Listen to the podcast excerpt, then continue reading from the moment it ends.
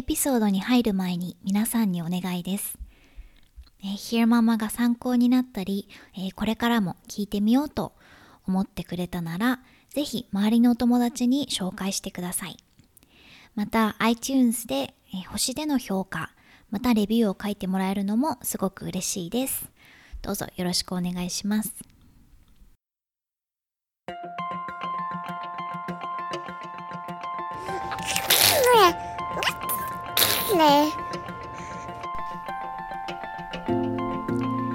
育児子育てポッドキャスト Hear Mama ひよママへようこそ。9ヶ月の息子がいるライター三橋ゆかりがアメリカカリフォルニア州ロサンゼルスから海外の育児子育てにまつわる情報をお伝えする本音を大事にしたポッドキャストです。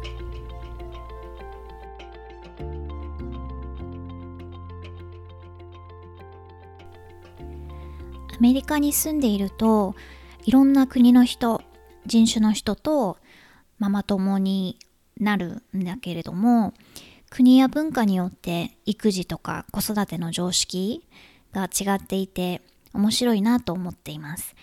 で今回は2つのエピソードに分けてアメリカ以外の国中でもインドとフランスの育児事情について取り上げてみようと思います。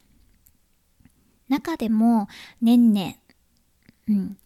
年々事情っていうのはママやパパになったら誰もの最大の関心事だと思うんだけれどもで日本でも年トレはある程度一般的になっている印象を受けるけれどアメリカではスリープトレーニング、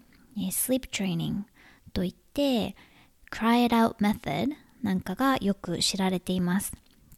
でこの方法は赤ちゃんが、えー、まだ起きている状態でもう寝る時間になったらベッドに置いてで自分で眠りに落ちることを練習させる方法です。で泣いていたとしてもあの抱っこをしに行ったりしない。で20分とかっていうふうにまあ時間を決めておいてその時間を徐々に長くしていくという方法があります。この前ポッドキャストを聞いていたら2人目を今妊娠中っていうママがその悩み今のその関心事というか悩みを相談していてで1人目があの手がかからなくてよく寝てくれる子だったから今もうその夜は一晩寝通せることに慣れちゃってるから2人目が生まれた時にそれが奪われちゃって睡眠不足になるのが怖いっていう話をしてました。でそれ自体はうん確かにね仮に2人目の子があんまりうまく寝てくれない子だったら大変だろうなと思ったけれどでその後にその女性がだって上の子は18ヶ月で朝まで寝てくれるようになったからって。だから1歳半で朝まで寝るようになったっていうのがすごくよく寝る子だっていうふうにこのママは説明してて。でもまあ私の知る限り、まあ、周りのママ友さんの話だったりいろんな本とかからの情報を鑑みても1歳半でやっと朝まで寝てくれるってちょっと遅いんじゃないかなって思ったのね。まあとはいえこれも赤ちゃんによるし、まあそれからね、ママとかパパがもともと持ってる期待値もあるので、一概には言えないとは思うんだけれど、で、確かに知り合いとか、まあそのスリープトレーニングが今みたいに普及する前に子育てをしていた人たち。だから今はもう子供がね幼稚園以上とかである程度大きくなっている人たちの話を聞くと未だに自分一人では寝ついてくれないってなんか何度も絵本を読んだりとかねお水ちょうだいとかいろいろこうとにかく寝ることを後回しにすることをしてきてなかなか寝ついてくれないからうちの息子くんがもう6時半とか7時ぐらいにはベッドに置いて自分でまあ15分ぐらいもすると、まあ、ゴロゴロしてるけれど自分で寝るよって朝まで寝てるって話をすると That's amazing って言ってもそれすごい羨ましいっていう話を結構されたりするのでうん。まあでも本当この辺の感覚って一人一人赤ちゃんによっても親によっても違うと思うのででそれこそ国を隔てるといろいろ違ってるで今回のエピソードではあのインドの、まあ、年齢事情を含む育児子育てについて紹介したいと思います。で、Quartz というサイトの記事を参照するんだけれども、記事のタイトルは Car Seats and Sleep Training An Indian Mother's Battles with American Parenting まあ、意訳するとカーシートとネントレインド人ママのアメリカ式子育てとの戦いって感じかな。で、この記事では、ムンバイからカリフォルニアに引っ越してきたというインド人の女性が、育児子育てにまつわるカルチャーショックについて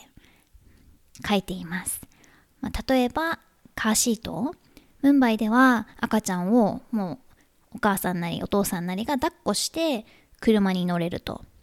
で、アメリカでは赤ちゃんは後ろ向きのカーシートに必ず座らせて乗せるっていうことが、まあ、法律で義務付けられてる。これは日本もそうよね。で、他にもこのインド人ママはアメリカ人のママの、まあ、子育ての仕方だとか、いろいろなことに関心していて、子供をまあちゃちゃっとカーシートに入れてコーヒーショップに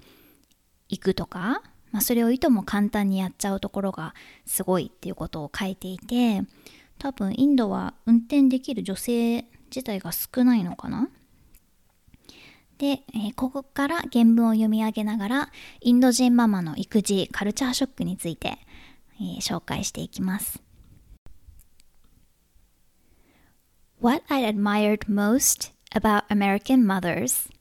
was the ease with which they breastfed their babies in public. Some covered themselves with bibs, others simply popped out a breast whenever necessary. I gradually become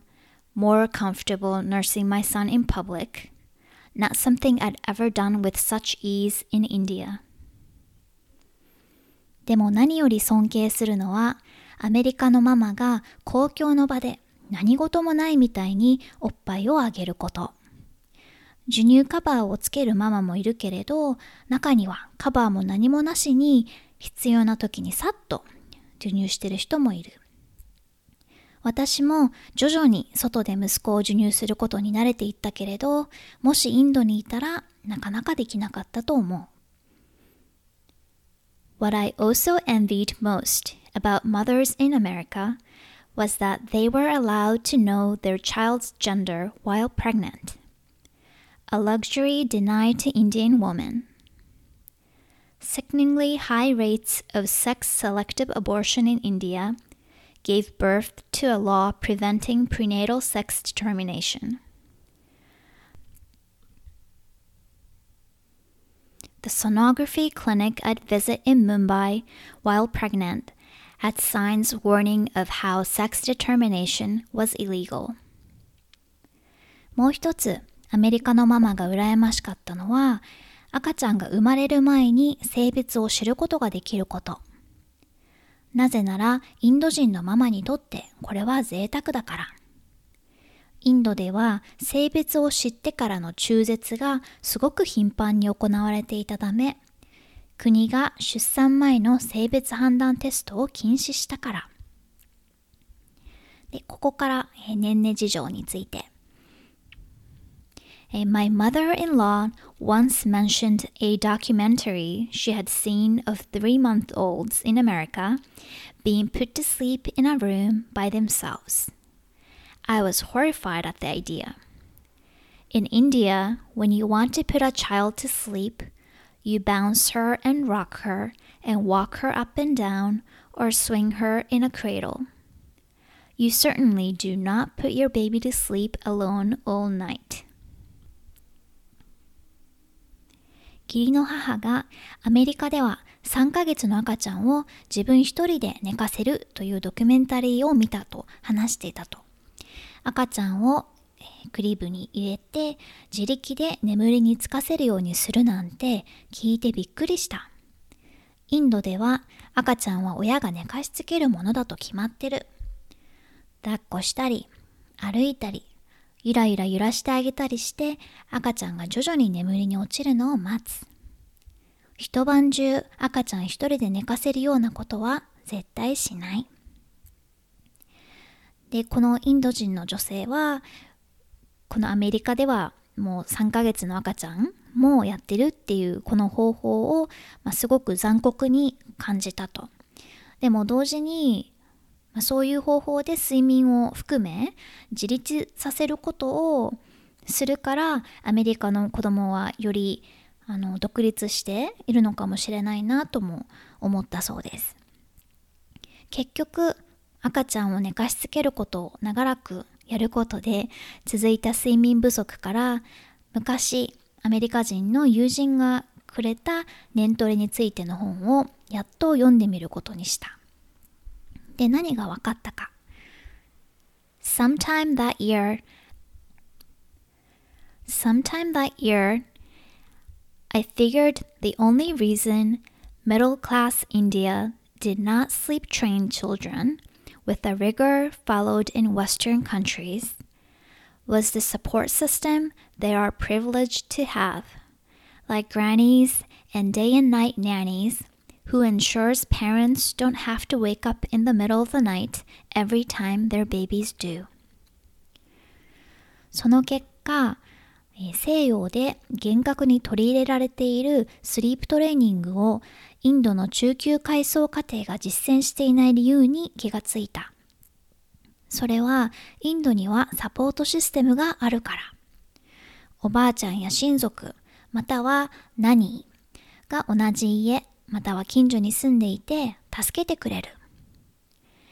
夜の寝かしつけ、また世話を手伝ってくれる環境がある。あのアメリカもそうだけれど日本みたいにきっとインドは核家族化が進んでいないのかなだからサポートがあるからスリープトレーニングをして赤ちゃんが自分で寝てくれるようにならないとその日常生活に支障をきたす睡眠不足で日常生活に支障をきたすっていうところまでいかないってことなんだよね。でアメリカでもコミュニティの結束が強いあのメキシコ人の人とか韓国人のママ友さんなんかは両親だったり、まあ、義理の両親と同居しているという人もいます。で韓国人のママ友さんはコリアタウンに自分の彼女の両親と一緒に住んでいてでおじいちゃんおばあちゃんがなので娘ちゃんの面倒をすごく見てくれるって言ってて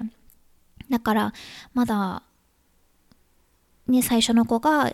8ヶ月とかもぐらいの時点ですでになんか2人目がほんとすぐにでも欲しいみたいな話をしていて 私は全然そんな余裕ないしって思ったけれどまあ彼女たちの場合はいつか家を出る予定にはしてて今みたいに家族のサポートがあるうちに2人目を産んじゃいたいからっていう話をしていて。うん。でこの前ね一時帰国した時も思ったけれど年に12回しか今会えないから人見知りみたいになってしまうけれど、まあ、それは相手が誰に誰だったとしても人見知りしちゃう、まあ、今そういうフェーズなんだけれど普段からねおじいちゃんおばあちゃんがそばにいてくれたら懐いてるだろうしすごく助かるだろうなと思ってまあないものねだりしても 仕方ないんだけれど。ということでサクッとした感じだけどインドの育児事情について。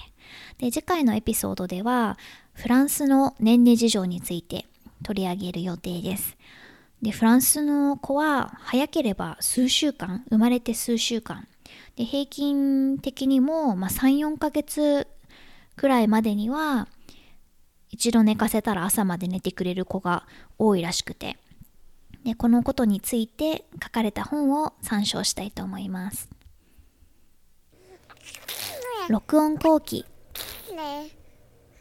最近の息子くんの身体的なマイルストーンについてやっと、うん、一人でサポートなしでも立てるようになってきました。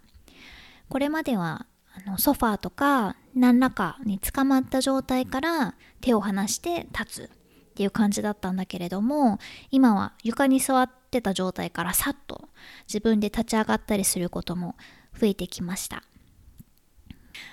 息子くんの好きないちごとかを私が、ね、手に持った状態で ゆっくり後ずさりするみたいな感じにするとつられて数歩歩く感じ。今朝は近所の公園ででも10歩ぐらい歩いたかな。ね。の15ヶ月にそろそろなるのでまあ歩いてもいい頃だろうなとはもちろん思っていて。で赤ちゃんが生まれてから最初の12年って本当にその成長とか変化が目覚ましいからどうしてもそれを平均的な時期にできないとなんか大丈夫かなとかって心配しちゃったりして、うん、特に公園とか近所の子たち見てても息子くんよりも早く早く生まれてるんじゃないか？遅く？生まれててももう歩いてるとかっていう子もいるしまあ本当にその子によって違うから比べても仕方ないんだけれどまあでもちょっと気になるのは確か。でで今読んでる本にちょうどこのことが書いてあったのでそれをちょっと紹介しようかなと思います。Crib Sheet っていうタイトルの本で Emily Oyster あ、オイスターじゃないや。オスターね。エミリー・オスター食べ物にしちゃった。オスターさんが書いた本で、クリーブシートってアンチョコっていう意味もあるらしくって、うん。で、多分赤ちゃんのそのベッドシーツみたいなのにもかけてるのかな、このタイトル。Data Driven Guide to Better, More Relaxed Parenting from Birth to Preschool 育児についてはもう情報が腐るほどあるけれどもっとデータに基づいた情報が必要ということでデータを参照しながら、まあ、よりリラックスして育児する方法について書いた本だそうです。第3章が From Baby to Toddler 赤ちゃんから幼児になるまで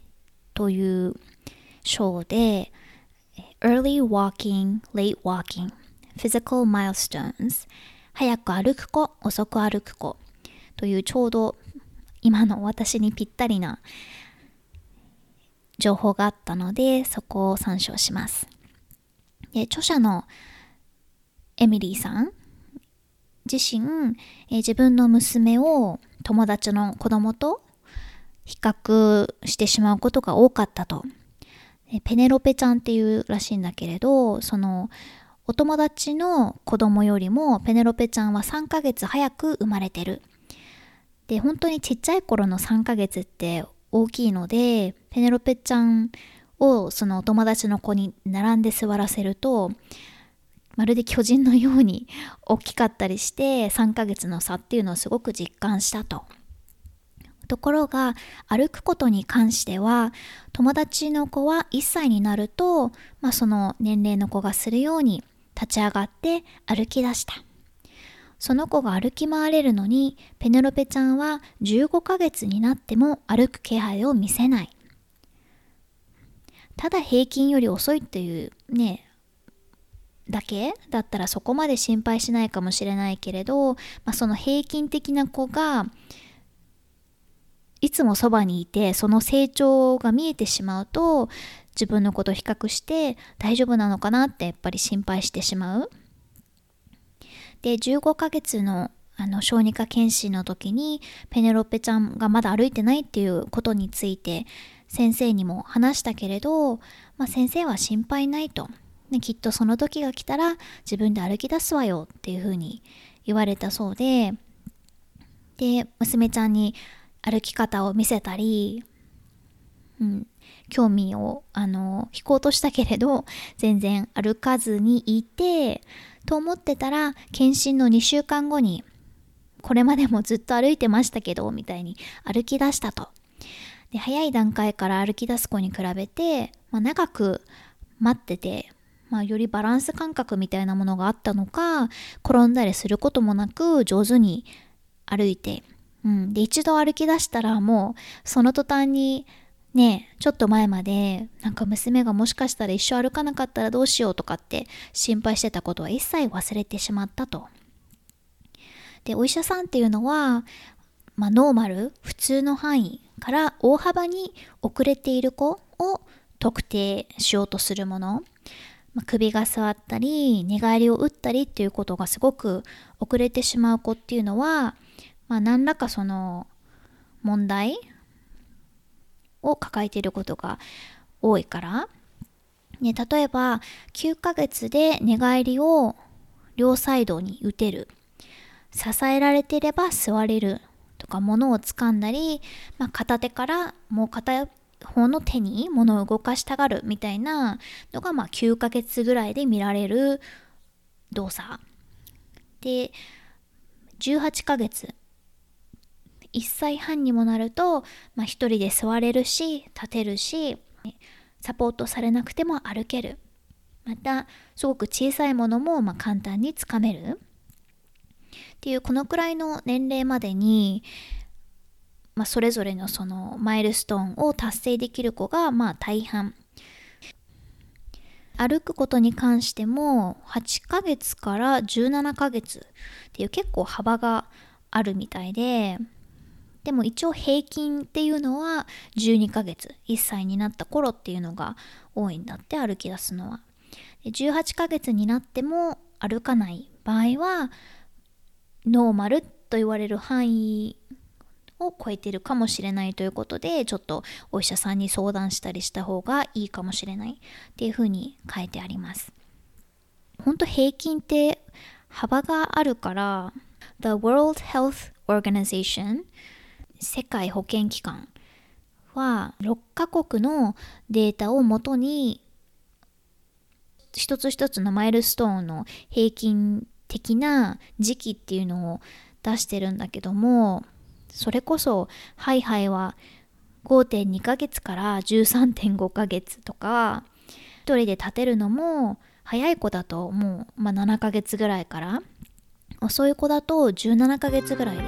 立つ子もいるとかっていうことで